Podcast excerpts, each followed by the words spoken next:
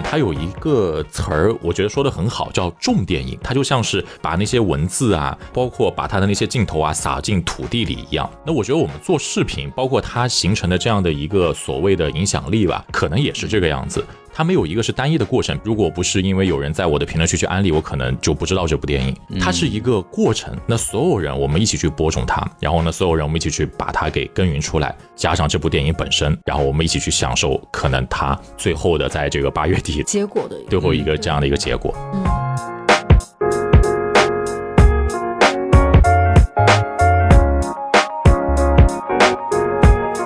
大家收听新的一期什么电台，我是孔老师。今天是个特别的节目啊，就是又录了一期《引入尘烟》，就很多人问，叫你们一个电影要录两期干啥玩意儿，对吧？都已经下映的电影了，这也是一个采访，大家可以看到我们标题啊，就是我们今天是采访一个 UP 主。为什么去采访这个 UP 主呢？是因为前段时间这个《引入尘烟》这个片子，其实在网络上引发了一些。就所谓叫二次发酵吧，然后我其实观察下来会发现，跟这个一系列视频博主或者抖音或者 B 站等等的一个话题相关的发酵有很强的正相关关系。然后我自己其实因为我看 B 站看的很多，我的观察可能是因为八月二十一号有一个 UP 主叫三代路人啊，然后他做了一个关于这个《引入尘烟》的这么一个推荐的视频，其实把这个电影整个捋了一遍嘛，然后做了一个升华，然后的播放确实很好，有五五六百万，可能我印象当上次来看的时候。从这个开始，我就发现这个电影在 B 站的整体的声量出现了一个非常大的扭转，慢慢的甚至上了 B 站的热搜啊，然后有其他的 UP 主也去跟进做的视频，然后也播放很好，呃，头部也有，然后小的也有，所以说我就很好奇这么一个现象，因为这种。一个是文艺片，一个是所谓在这个流媒体上线之后的电影再次的在电影院里面的票房的二次发酵，这个事情在中国的电影史上应该是基本没怎么见到过，所以我就特别好奇。我之前的节目其实从我们自己的角度去聊了一下我们的观察，但是我也是想来通过这个做这个视频的 UP 主的角度，也想看看他这边做这个视频的一个整体的心路历程，所以我就请到了我们这个三代路人的两位，对吧？一个是路人，还有我们的盒子，然后请他们给大家打个招呼吧。大家好啊！什么电台的朋友们好，孔老师好，我是路人。大家好，我是盒子啊，很开心来到这里啊，跟大家聊一聊天。哎呀，好专业你们！哎呀，天，好激动，好紧张，好紧张，好紧张。没有，你们别紧张。之前我也没太采访这么大牌的 UP 主，对吧？还是我们跳过这个环节。不存在的。回来，回来，回来。呃，我就直接开始吧。我觉得就别那个什么乱七八糟了。其实我跟路人认识很久，所以我们俩其实还挺熟的。我们跳过这种不重要的环节。呃，所以说我啊，第一个问题啊，就是第一个问题特别简单，就是当时为什么会去想到做这个电影的一个推荐？什么东西鼓动你，你要去把这个东西做出来？其实我看这个电影的时候，我们俩。动机还挺简单的，就是我当时发了一个 B 站动态，然后呢，就是想问一下大家啊，有没有最近有没有什么什么好片子可以推荐一下？然后呢，当时他们推荐了我有有很多部嘛，《独行月球》对吧？《明日战记》，然后《杨戬》是吧？都都有挺多的，没什么可看的，反正我我都我也都看了。然后《引入尘烟》吧，这个片子就是我记得印象中是票最难买，然后呢，电影院有排片的电影院离我家最远，然后呢，电影院里面人最少。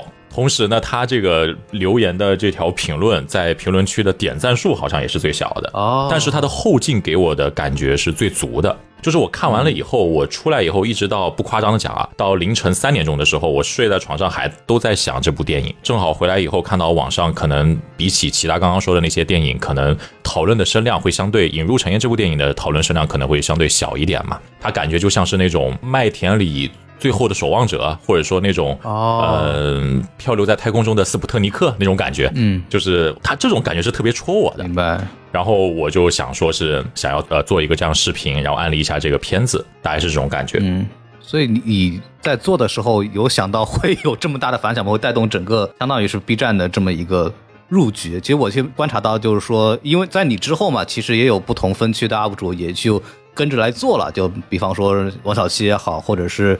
仙人掌比较好的，其实就半佛嘛，大家也都知道。呃，在你看来，就是《引入尘烟》，它作为一个，当它作为电影，它是个好电影，这个毋庸置疑。那它作为一个主题或者作为一个视频素材，你觉得它最能够吸引创作者的一个点是什么？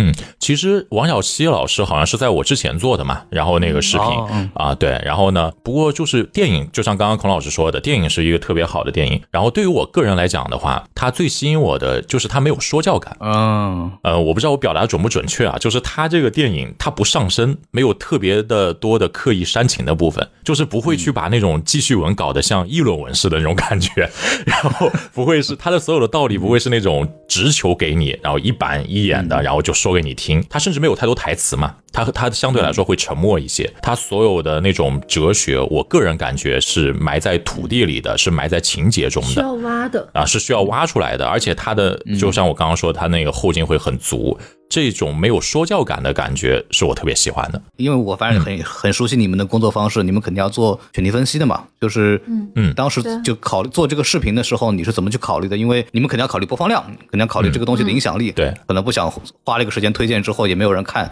也浪费你们的这个成本嘛。所以我就很好奇，你们在拆分这个主题的时候，你们大概是怎么去思考，说能够让大家更容易的看到这个视频，或者愿意去看这个电影？因为它毕竟是个小众片子。就是我们自己看完以后，其实是觉得这个片子是可以引起大家的共鸣的。是的，然后可能之前只是看到的人不多，但是我觉得看过的话，反正我挺触动的。对，然后我们就还是说，其实我们肯定做视频，就是也确实会考虑播放量的因素，但是我们说实话，我们对它也还挺有信心的。对，一个是对于这个视频本身，我们更多的说可能是对于电影本身吧，我，们很有信信心。对，然后另一个就是觉得这个片子它作为一个艺术电影嘛，然后它的我看了一下排片，我觉得它是有机会在的。因为我看到李瑞军导演的他的一些采访，他说他做这个拍这个片子的时候，他身上只有两千块钱，以及我们平时像孔老师，我们去一些电影节的时候，有很多这样子的导演，他们拍片子是。没有想过这个片子能上来的，对。就是他是可能这个片子拍出来之后都不能被观众看见。我觉得这个片子它这样子拍出来，按照现在的这个市场环境下啊，然后按照它的一个生产体系，然后把它拍出来，拍完了以后还能被观众看见，而且这样的一个我觉得是触动我的片子，然后我就很想把它给做出来。嗯，你觉得这个片子最容易打到受众的是什么？就是共鸣，就是它作为艺术电影独有的那种共鸣。它虽然拍的是西北农村嘛，我呃甘肃省张掖市高台县罗城镇华强子村的故事嘛，然后呢，哇，真详细。看起来好像是不会有太多的共鸣，但其实它是让我们看见了不可见的人，这一点我觉得是很重要的。看见不可见的人，就是不可见的人这几个字是可以引起一个很广泛的共鸣的。嗯，沉默的很多人在沉默。对，因为他其实，比如说没有上场的人嘛，然后呢，平时我们在生活里遇到了很多不可见的人，或者说我们自己，可能在每很多对比的时候，在很多事情的时候，我们也是不可见的人，然后也是没能上场的人。就是这样的一个基底啊，它在这个土地的哲学里面，我们觉得它是可以引起共鸣的。所以我们视频里有说，那个所谓辉煌的人生不过是欲望的囚徒，那些没机会上场的人才是这个世界的基底嘛。就就觉得这个部分是可以引起共鸣。对，他戳到了这个世界的基底。对，哎，那这次其实有一个现象，就是票房的逆增长嘛。嗯，你看，当当然我们在录的时候，其实它它实际上其实已经要下档了。是的，是的，是的。对我们觉得还想了一下自己做的有没有一点晚，但是说就是我们当时真的考虑了，然后当时想说，做出来吧。对，做出来吧，做出来比较重要不管怎么样 所以，因为我其实很很好奇的是，那个，因为你发了一个朋友圈，我印象很深。你发了这个视频以后，其实带动了很多的观众去看这个电影。其实我之前也观察到一个播客的平台小宇宙，然后他在推荐首页的时候，有一次推了一个讲引入陈烟的这个播客，然后下面这个播客的下面的评论全是因为三代路人推荐这个电影，所以我去啊，看。是吧？这个我也很吃惊。哎，你是怎么看待，就是说这次的这么一个现象？你认为这个 UP 主的电影带货能力是被低估了？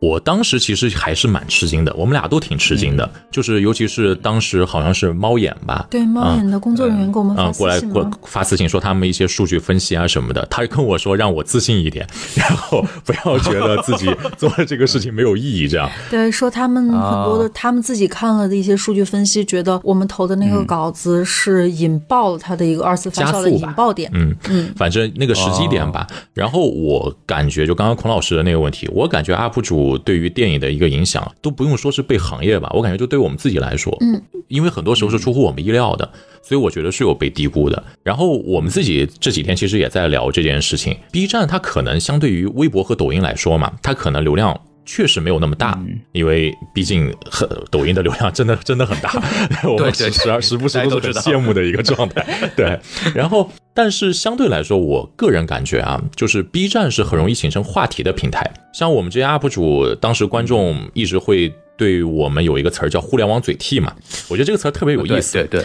那它就是你可以去生产内容，而不是去仅仅的传播内容，或者说去搬运内容。你说出来的观点是有价值的，而你说出来的这些观点可能会被搬运到全网去，它形成的影响是一个对全网的辐射。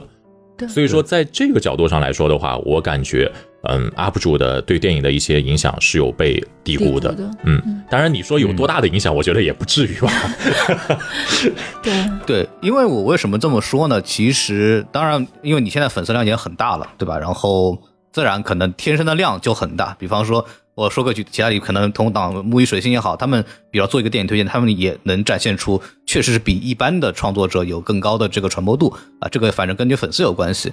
然后我其实特别好奇的是，因为这个电影其实七月八号就上了啊，因为我印象很深，因为它是上海电影复工的那一天，然后再上映。是的，是的，是的。如果是影迷的话，其实你应该知道，他本身因为入围了柏林，然后其实，在影迷的心里边已经有一个这么一个声音了。包括在之前，其实是有过一个上档安排，当然后来因为种种原因，可能也是因为疫情，就就撤了。所以说，影迷是知道的。呃，我举个例子，像比如说《命运之下》的郭老师，对吧？比方说像念四格，比方说。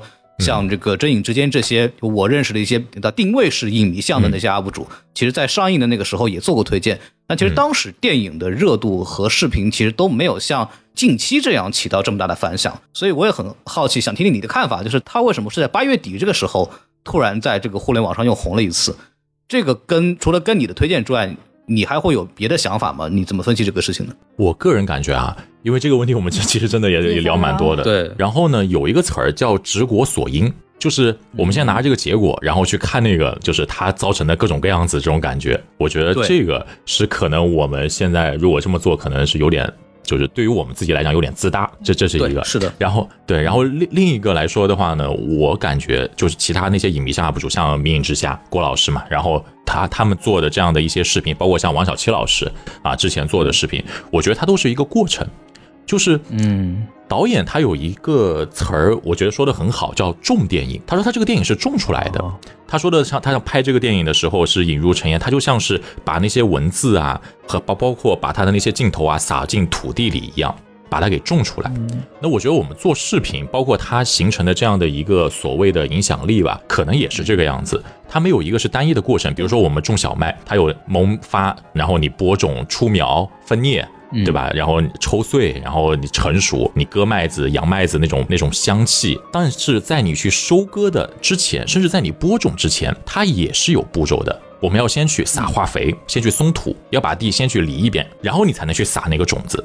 对，我觉得。之前的那些 UP 主朋友们，包括像是在全网其他平台的各种对各种各样的声音，包括像是我之前讲的，如果不是因为有人在我的评论区去安利，我可能就不知道这部电影。对啊，它是一个过程。那所有人我们一起去播种它，然后呢，所有人我们一起去把它给耕耘出来，然后我们所有人加上这部电影本身，然后我们一起去享受可能它最后的在这个八月底 结果的最后一个这样的一个结果。嗯，我们刚刚提到前期的积累嘛，其实我也去。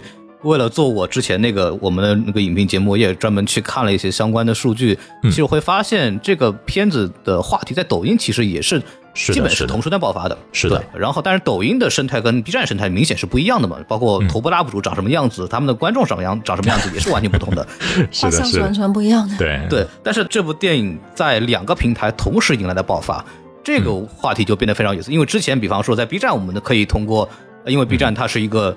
比较相对比较深度的平台，它的用户比较年轻，比较懂，然后它的 UP 主也比较懂，看上去对吧？对，然后看上去看上去，我说的保守一点，我不好那么傲慢说抖音的就不行，对吧？对，就是看上去，我们我们也这么觉得，对对对对，显得就是相对精英一点，好像这个片子在 B 站火，似乎它是有迹可循的。但这个片子其实在抖音，它同时也是有很大的反响的。呃，当然抖音上来就它的营销会做得更成熟、更成功。所以对你来说，B 站 UP 主，所以想聊聊，就是你觉得片方在抖音上，他明显没有在投 UP 主，他到底做对了什么样的事情？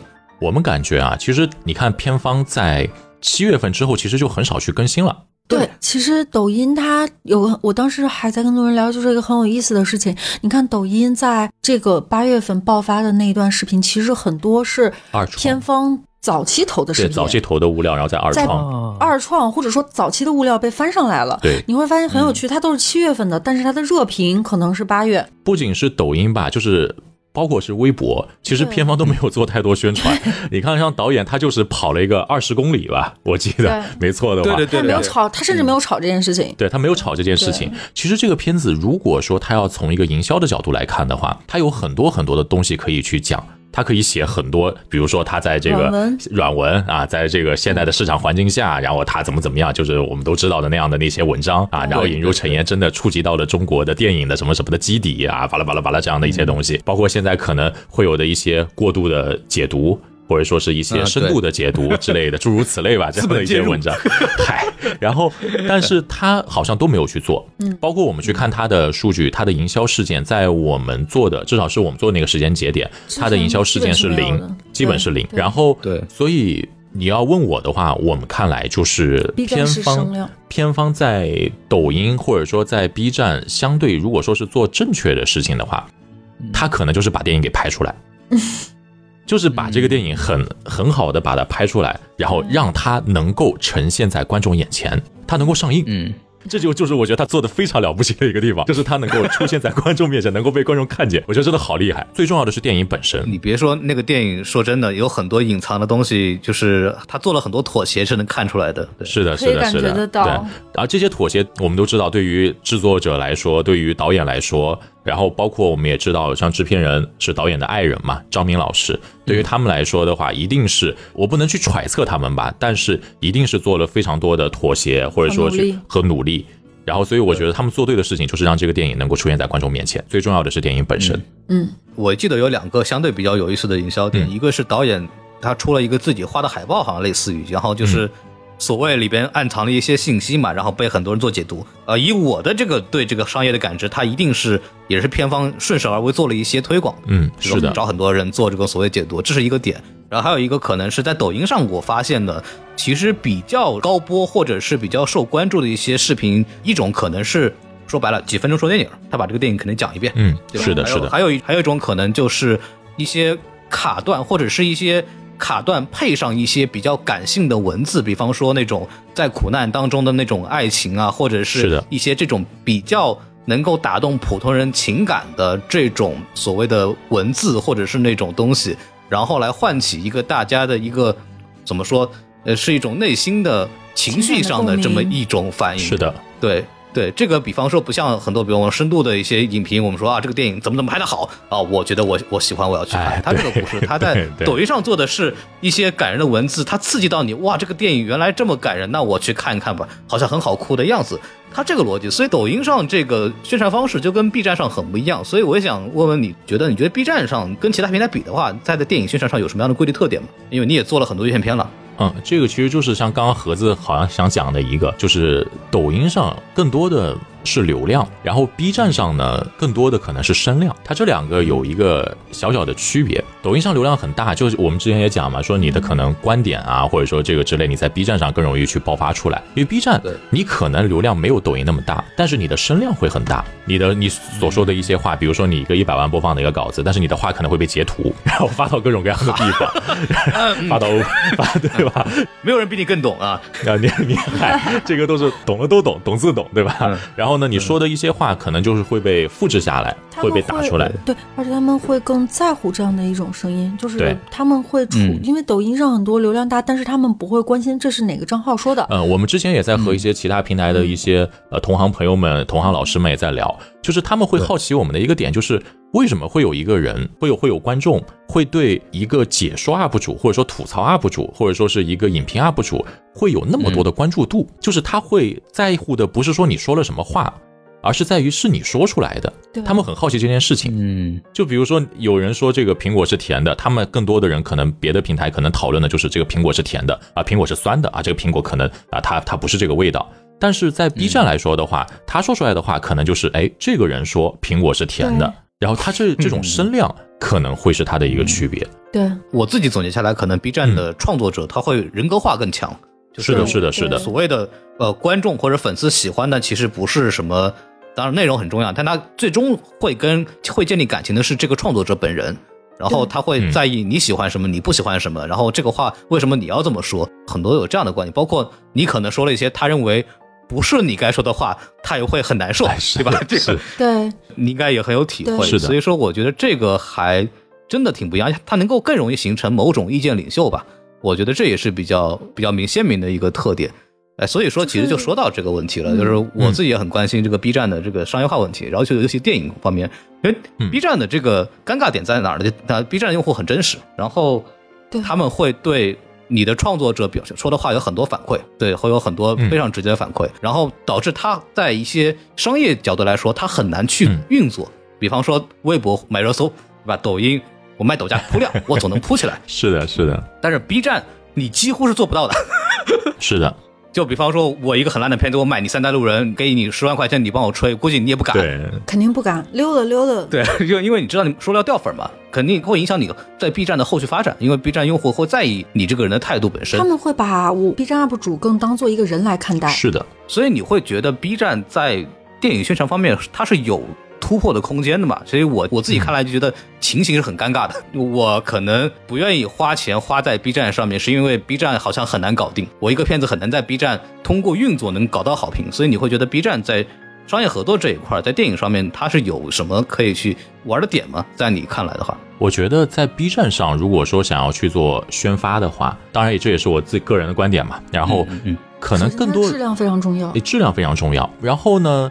以及你要足够的真诚，对，就是你，比如说像是在刚刚孔老师说的，在抖音、在微博上，你可以就花钱嘛，对，然后花钱就是我一堆号去转发去砸，我能砸出来一个流量，能砸出来这样的一个造势造出来，然后粉丝可以控评，对，可以粉丝可以去控评，然后可以去控控一个口碑这样子，我可以很多东西可以去刷上去，比如说微博的评分，对吧？然后 但是在 B 站上，可能我们更多的时候，我们就需要去正面的去直视一些事情。我们有时候也会去和一些导演去聊，就是你可能如果说想要在 B 站上去做这样的一些宣传的话，你可能需要去正视你自己做的不足的地方，你需要足足够的真诚。然后，而这个真诚，只要你能够足够真诚，呃，至少是我这边啊，我感觉到观众的接受度还是可以的。对，我们曾经不是说是接了案子，没有说是恰饭，但是我们曾经做过一期视频，嗯，就是我试着去把三个不同立场的人放到一个视频里面来聊。一个是制片人，一个行业的制片人，他就是那种呃，可以理解为鹅厂的制片人，商业逻辑啊，这这样子的。然后怎么样赚钱？然后呢，另一个呢就是纯路人，真的纯路人，完全不追星，然后就可能是甚至于国产片可能他都不会看太多，对这样子的一个纯纯纯路人，不去电影院。对，然后呢，还有一个就是追星的艺人的粉丝。嗯，我们试着把这三个人，然后放在一个视频里面，让他们去回答同样的问题。然后呢，发现他们每个人代表的逻辑就是完全的不同，而且这个逻辑是对冲的，其实还蛮厉害的。但是我那一期的评论，说实话，就是真的是出乎我的意料。我当时还在评论区写了一个说感谢大家，就是他们所有人在真的去聊这个观点之间的区别，因为他们感受到了那种真诚，而不是互相冲，而不是互相冲。因为我当时投这个视频其实是很冒险的，我当时特别担心，我说我又没恰饭，做这个视频何必呢？我做视频出来之后，观众在评论区都互相冲，然后冲起来之后我干嘛？但是。盒子跟我讲，说是我们做一做，试一试，也许能玩一点不一样的东西。所以那一期视频的评论区，我当时真的是每个都看了，嗯，就刷尽量的每条都看了。然后呢，看完之后呢，当然他最新的我也没有看，尽量的每条都看了。然后真的是特别出乎我意料。对，大家都在聊，大家都在聊非常长的，写非常长的评论，然后再互相的去讨论观点。对，而不是在吵架，而不是在吵架，也没有在互相攻击。对。然后，所以这个增加了我的一些信心，就是你在 B 站，其实你只需要真诚，对你需要把话说开，你需要把话说开，而不是，而且 B 站是一个大家要相对平等的一个地方，对，没有一个说说是你上面很高高在上的一个人，然后和底下是观众，然后大家一起去膜拜你，或者粉丝去膜拜一个艺人，这样子没有这样的一个生态环境。嗯，那那把话说开了之后的话，其实。我个人感觉啊，B 站的接受度还是挺高的。对，但是可能愿意这么选的片方就得看他们自己。对，因为很多片方说实话接受不了。我们我们其实像很多片方，我们他们找我们，我们就跟他说，我们说我们就好好的聊一聊。然后他们其实接受不了客观，要么这个玻璃心，要么那个玻璃心，然后要么就是说今天跟你说可以，然后突然想了两天，或者说等你都写完了，他一玻璃心了，刺痛了，还是不行，那 就啊不行不行不行，不要了不要了不要了，大概是这样。对，因为 B 站是一个什么样的生态呢？其实我自己观察下来，它是一个嗯。消费者很容易转化成创作者的这么一个生态，嗯，是的，啊，就是所谓的普通用户和创作者之间没有那么大的鸿沟，它很容易进行转化。基本上，因为它的整个社区的环境也好，包括整个社区的质量也好，观众懂得也很多。就是说白了，他没觉得你一个 UP 主说出来的话就能代表一个什么样的，因为你 UP 主也是个素人嘛。你算老几，对吧？对，经常是这样子，我就更不要你算什么大导演、什么大演员过来，你来了 B 站，你要是展现出你不是这里的人，你不是这里的气场，我就不买你的账。这是一个 B 站特别有趣的这么一个现象，其他社区可能很难做到。对这个，我觉得很有意思。包括你说的就真诚这个事情，其实我特别有感触，因为我其实也跟片方很多的这种对接，嗯，我也是发现了，就是。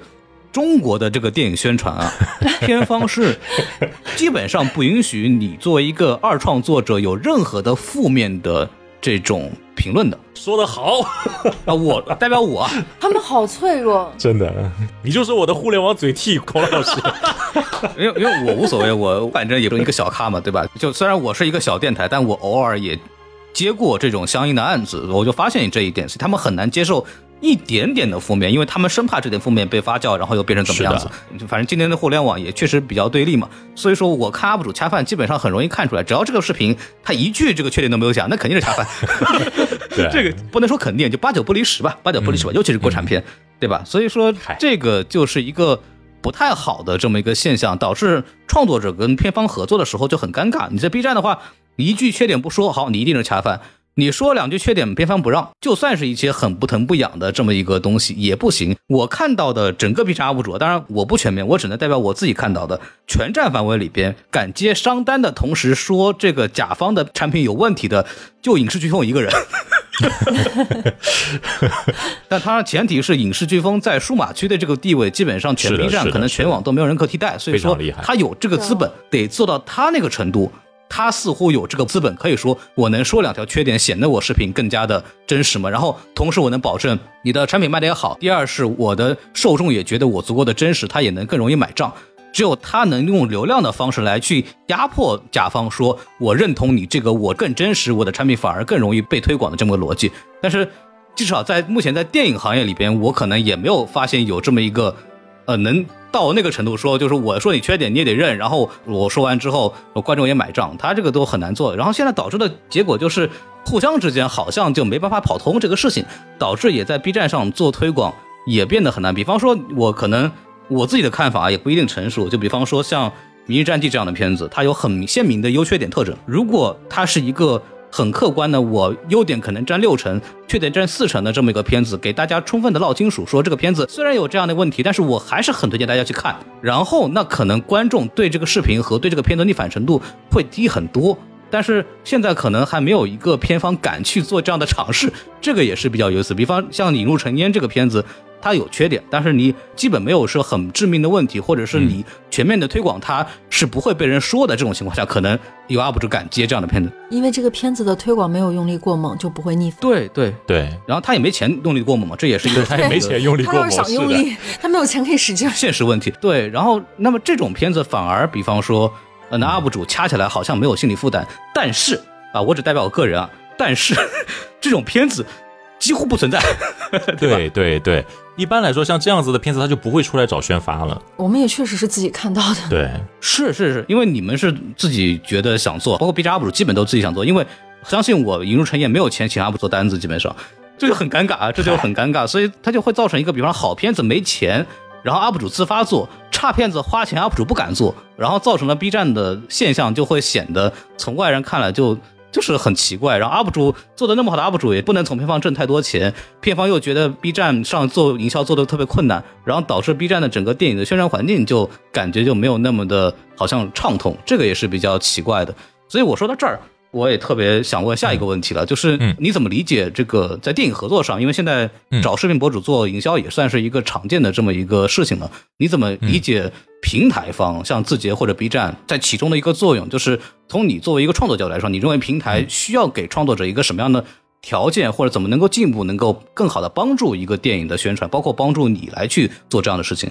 我觉得平台的作用来说的话，拆开说嘛，平台作用的话，可能就是加速和放大。嗯，它是一个把，就无论你是正面的声音还是负面的声音，你只要是把它放到我们 B 站、抖音，甚至于微博，然后这样的其他平台，你只要放到我们的这样的社交平台上，然后或者说放到这样，会受到更多的审视。对，它会受到更多的审视。你就是把它放到底下，大家都去看它嘛。对，啊，然后呢，那如果说是第二个，就是嗯，他们平台可能会。我们个人感觉他们会提供什么东西会帮助到我们，或者帮助到一部好电影的宣传啊？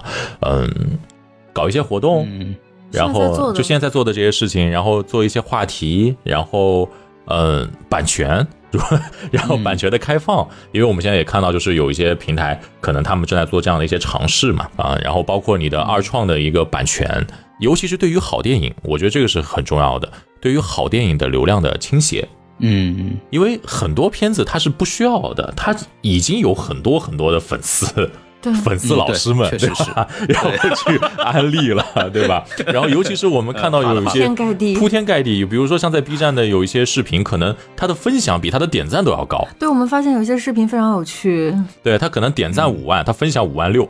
十万，我分享十万，就就大概这样子的，所以他们其实就已经有一个很大的一个流量了。对，所以我们感觉其实就是对于一些好电影，对于一些好内容，我觉得，因为很多时候好内容它不代表着有好流量，对，这是一个很现实的一个问题。然后，所以它就更需要平台去做一些平衡，去做一些中和，然后去把一些流量更多的去倾向于它。因为我们知道的有很多真的非常优质的内容创作者，他们是很容易心灰意冷的。我们也能理解，他比如说花了很多很多的精力，然后去做了一期视频，比如做了一个万字，然后做了一个万字解析，然后对吧？这然后呢去写做就，但是如果说那个得到的反馈不是那么正向的话，其实你一次两次可以，你三你真的很容易。我有过那个时期，就是你是很容易心灰意冷的，你就不想再做下去了。嗯，他就不想做视频了。对我。那反正这个我们自己的事就不说了嘛，我也不说我我的内容，反正不是什么好内容，对吧？这个这个东西，然后呢，但是对对于那些真的很优质的创作者，真的我觉得平台是需要对他们进行一些流量上的扶持的和倾斜，嗯，因为你很多时候真的评价的体系其实是它如果是放在同样的一个篮子里面的话，它其实就是不太公平嘛，因为他做的事情可能是不符合现在讨好，对吃力不讨好。所以，但是这个吃的力确实是能够出来好的东西。对，那那这个好东西，其实仁者见仁，智者见智嘛。但是我感觉它可能它是好东西，大概率的筛选。对对对，广义上的筛选。对，因为我是怎么说呢？就是经历过你整个的过程的，就是我可能你在早期视频我也就开开始看了 几十万的时候，对吧？然后那个时候其实呃，反正我之间我跟我朋友会聊，我觉得这个 UP 主一定会火。当时就看你的视频的时候，我会有这种感觉。谢谢谢谢谢谢。但是后来当然。你在整个的变大的过程当中，你也走了很多不同的尝试，这火的方式不太一样，是吧？对，你的尝试方式肯定是一个怎么说呢？就是我可以理解为一个 B 站 UP 主妥协历史。我的我自己的观点啊，我自己观点啊，对，你要做很多迎合。呃，受众或者要去更大的观众池子里的这么一个事情，所以你的风格其实是有个明显转变的。包括你在风格转变的早期，你的早期的观众其实也对你产生了很多反馈，这个我想你也是有这种感受的。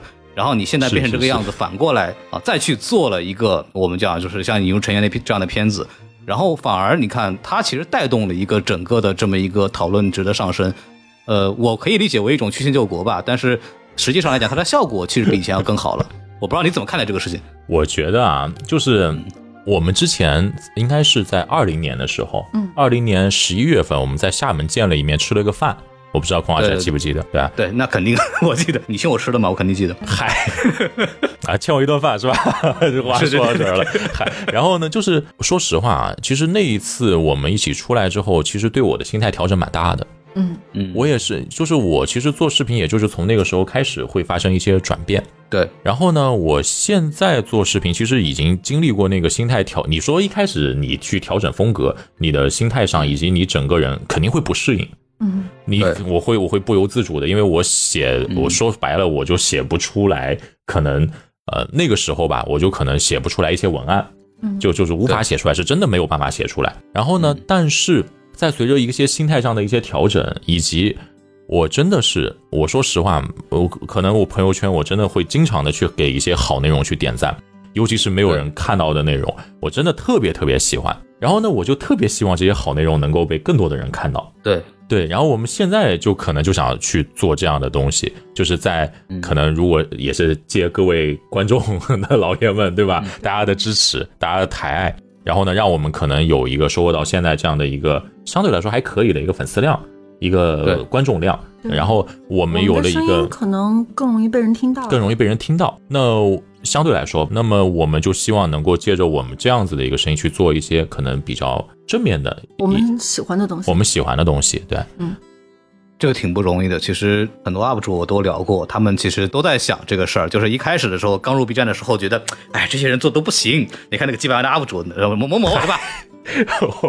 哎，我就是这个样子，真的，对，一点没有挖掘出这个电影的深度来，对吧？我来做一个，发现做出来两百播放，对吧？哎，不夸张讲，真的，我做视频的时候，真的，我当时我投第一个视频之前，我就跟盒子说的话，就完全就是这个样子。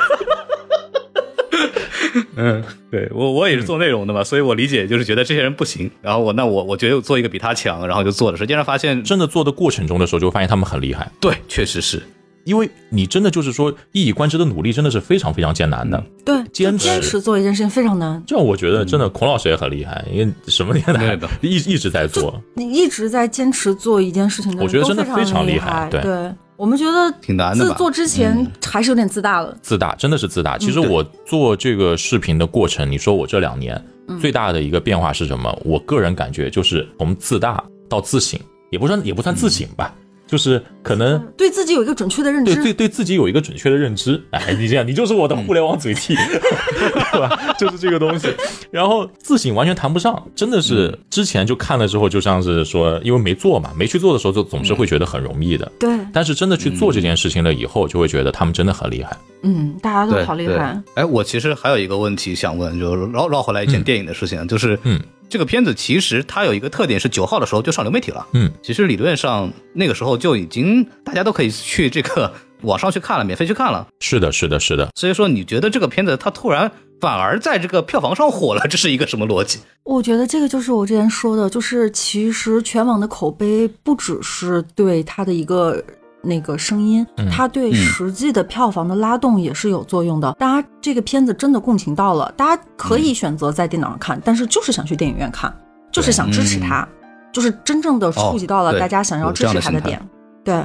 对，而且它也是一个时机到了嘛，就像我们之前说的说的，你把种子撒下去，然后你把土松好，然后你大概施好肥，然后也是经历这样的一个时间段，我们共同努力，它时机到了这样的一个节点，嗯，它就爆发出来了。嗯，而且这个片子还有一个有趣的点是，八月九号上流媒体意意思，其实另外一个意思就是你们能够拿到片源了。我你会觉得拿到全片之后，其实是不是更容易做电影的案例啊？我觉得其实还好，就是你像我的引入尘烟，其实呃，我是用的是更多的是剧照和截图，对，对我就没有去用视频的片段嘛。你可小心了，嗨，就是我觉得要尊重，就是我当时真的在做这个时候，我还在想呢，就是我是不是要去把它，因为我觉得它真的很不容易，然后。嗯，我我从我自己的角度上上来看吧，我觉得我更希望的是用截图和剧照，希望大家去看原片，去去看原片，把这视频做出来。然后至于刚刚孔老师说的这个问题的话，我觉得就是可能看你想安利的是哪一个部分吧。比如说你如果想安利的是更多的是视听语言上面的艺术的话，呃，你想要去刚让人家去了解迈克尔贝的风格，你你有什么比你放几段连续的爆炸更加直观的呢？对不对？对对。然后然后，但是如果说你想要安利的部分可能更多的是偏叙事上的艺术的话，那么。他拿到全片与否，我感觉就没有那么的重要了。你比如说，因为观众他其实不需要上课，也不需要去拉片子，他看《阳光灿烂的日子》，他不需要去分析自然光和人工布光的运用的区别，对吧？他看《闪灵》，他只要知道就是有多恐怖，然后不需要去分析库布里克的影像风格。然后你去跟他讲更多的这部分的故事，或者说你跟他去讲他本身的时候，其实有没有全片，我感觉好像就没有那么重要了。嗯。因为我之前跟切片计划聊了一下，然后我问了他同样的问题，他其实说了一个，就说当然就蛮重要的，因为从他的角度来，他做很多事情的分析啊，或者做一些细节的是的这种分析，是需要原片来去帮助辅助，因为我们第一遍看完也不一定能全记住嘛，就还是要回头来回去分析的。然后还有一个点，他说的一个点非常有意思，这个是呃我之前没有去想到的，就是嗯。全片的意思就是说五分钟看电影也能去做了，嗯，然后他对下沉用户的拉动是无可比拟的，嗯，这个我也觉得是非常有趣的这么一个点，因为我们电影院的营销永远是把那些不看电影的人放在电影院去，而不看电影的人是不看深度解析的，对，然后这种反而这种呃抖音式的也好，就那种卡段的拆条，或者是五分说电影也好，它反而能把一些根本就不看电影或者对电影没有太多认知的人。反而通过他们的一种讲解吧，反而把人带进来了。这个也是一个我觉得挺有趣的一个点。就我自己虽然个人极其厌恶和讨厌五分钟说电影，我无法接受这种东西，我觉得这种东西不应该存在。但是实际上它好像 确实有用，这玩意儿，对，否则你无法理解 抖音抖音上的这种热度嘛，对，所以就很有趣。说到最后一个点，说到最后一个问题啊，我就是这个关于这个吐槽的问题。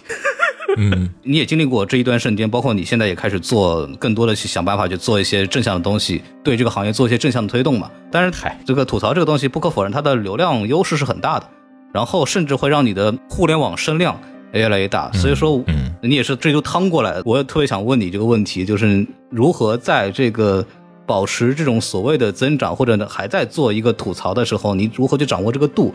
并且不让自己去陷入某种流量漩涡里边去，因为你越来越大之后，你会所谓被这个驱动，会越来越觉得过瘾嘛，然后你可能还会继续投入做这个东西 的这种心态，你是怎么调回来的？我相信你在这个过程当中，应该有一段时间是有这样的冲动的。嗯，因为我们俩有一个习惯，就是我们俩一遇到一个事情，你会发现，就是我们自己就聊开了。我我跟盒子，我们俩真的是每天都在聊天，就是一直聊到小区门口的 可能保安，他看到我们有一天他说：“哎，你们感情真好。”然后我说：“为什么？”他说：“你们每次见到你，你们都在聊天。” 然后我们很多事情呢，就是我们去，嗨，我们在消解的时候，我们就是在比如说我们下楼遛一下狗这样子，或下楼散个步，然后呢，我们走几圈，我们就把一些就无论是什么膨胀。或者说内心的一些不好的一些负面的一些感觉，然后我们就自己就消解开了。然后呢，对于现阶段我们来讲的话，可能流量漩涡这个东西，我们已经过了这个阶段了。嗯，流量漩涡我不畏惧它，我也不期待它。嗯，我就是把一个东西给做出来。就像是以前，呃，可能我们更多的会考虑到一些选题啊，然后包括一些做制作的一些角度啊。现在其实我们说实话，我们已经不怎么考虑这个东西了。然后我们就是把这个东西给做出来，做出来以后呢，想做就做。然后呢，不想做的时候，就比如说，当然也会有一些很多，比如说大家很期待我们做的一些题材，但是呢，可能我们就不是很想要去做，那么我们就。就直接就不做了，也不会说是去说是啊，大家都想看我们做，我们又不想做，然后我们就硬着头皮，然后把这东西给做出来这样子。然后比起流量漩涡，更多的就是一个声量的漩涡，这个是我们现在正在畏惧和小心的。正如我们之前所说，我们说的话，呃，不管从一个什么样的一个角度上来看，好像都更容易被解读。好像也都更容易去到更多的地方。然后呢，你说你一个视频也许过百万的播放，然后可能没有太大，但是你说的话可能就会出现在互联网的各个角落。这样，所以这个声量的漩涡是我们现在正在规避的。我们也正在去呃和我们身边的一些同行的朋友，也许有一些 UP 主朋友，我们也在聊这个事情。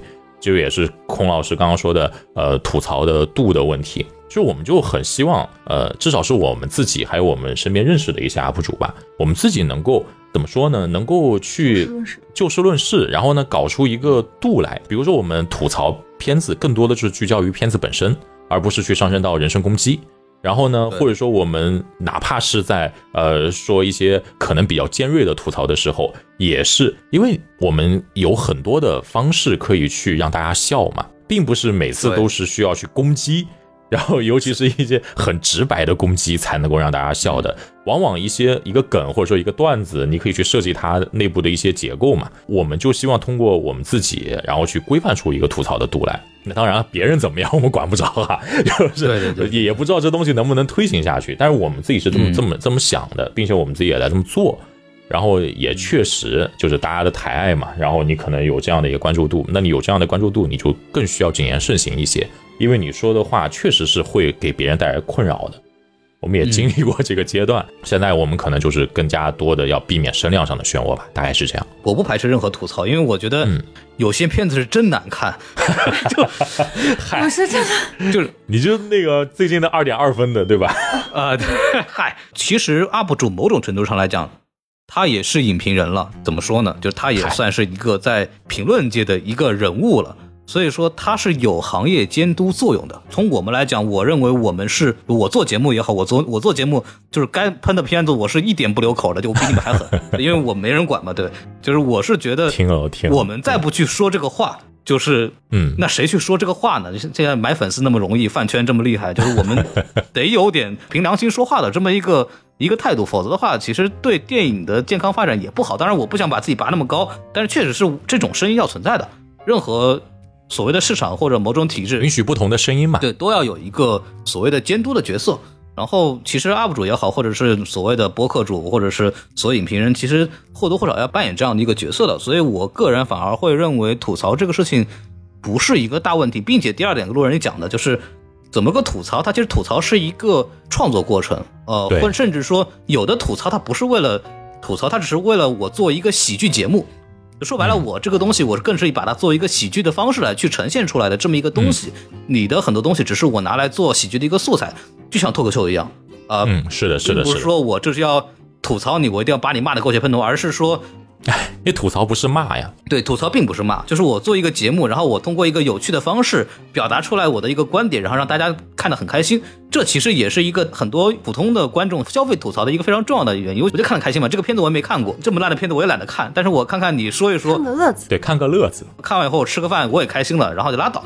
对这个事情就结束了，对吧？我要不是因为这个 UP 主吐槽，我还不一定知道这个片子，对不对？虽然他吐了，我也不一定愿意看，对，这这两回事。但是我不把吐槽当做一个纯负面的这么一个内容形式。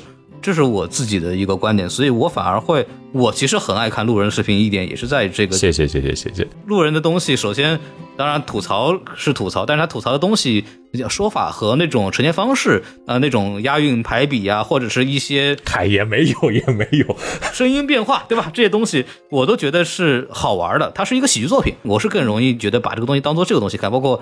我开心嘴炮我也很喜欢，对刘老师我也很喜欢这些，包括一些我也不提名字的很多 UP 主，我都觉得很有趣。本身我看他们的视频，就把他们当做一种视频的产品来去看，也不会觉得有什么东西。所以我觉得不要把它太当回事儿，可能是我会告诉我一些观众的这么一个一个态度吧。对我我是这么想的。对，其实说到这儿也就差不多了，然后就感谢两位，真的是。于百忙当中啊，来参加我们这个节目啊，这个没有，非常的荣幸，非常的荣幸。谢谢谢谢孔老师的邀请，谢谢，聊得很开心。谢谢孔老师，想跟你们一起聊聊这个事情，因为确实这个片子实在太特殊了，太特殊了。是的，它好特别。嗯，然后我们今天这个节目也就到此结束了，然后非常感谢大家能够听到现在，然后也感谢路人和盒子来参加我们的节目，然后希望呃这个比较随意的聊天能够给大家一个看待。创作者和看待电影宣发的一个新的角度吧，我觉得这个还挺有趣的。之前可能没有太多人去做，对，然后就是这个样子。跟大家说再见，拜拜，谢谢大家，谢谢大家，拜拜。嘴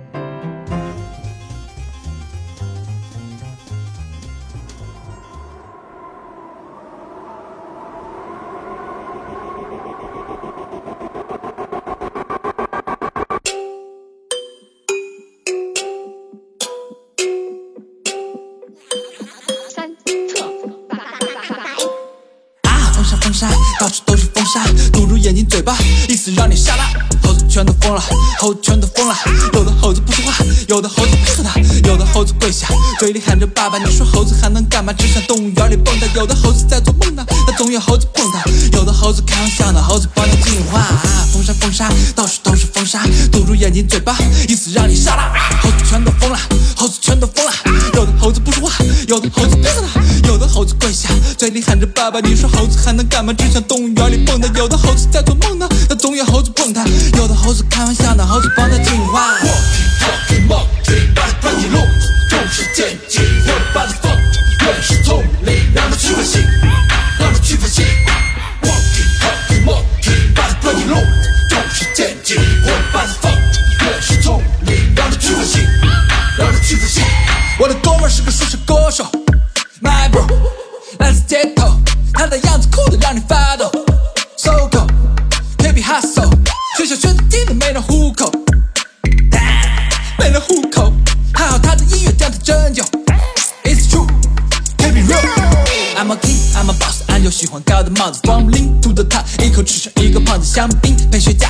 喜欢我的样子，看我快速放的变化的稍微透着 I'm the flash，I'm the king，I'm the boss，I'm 就喜欢高的帽子放不力，拖拖沓，一口吃成一个胖子香槟。配雪茄，特别喜欢我的样子，看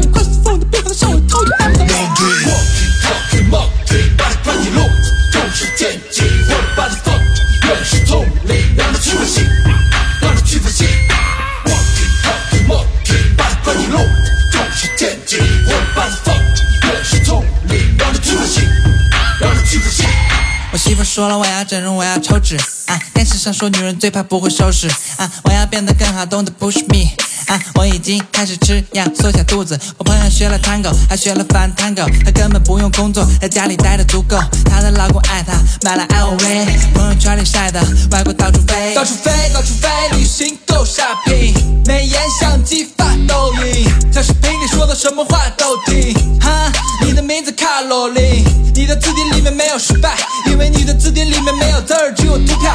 大学里面学了故作姿态，你的脑子里面没有事儿，只有闲聊，因为你是 Walking, talking, monkey，把你关进笼子，动手剑戟，我的 body fuck，原始丛林，让它去分析，让它去分析。Walking, talking, monkey，把你关进笼子，动手剑戟，我的 body fuck，原始丛林，让它去分析，让它去分析。啊，理智理智理智突然没了，堵住眼睛嘴巴，意思让你傻了。猴子全都疯了，猴子全都疯了。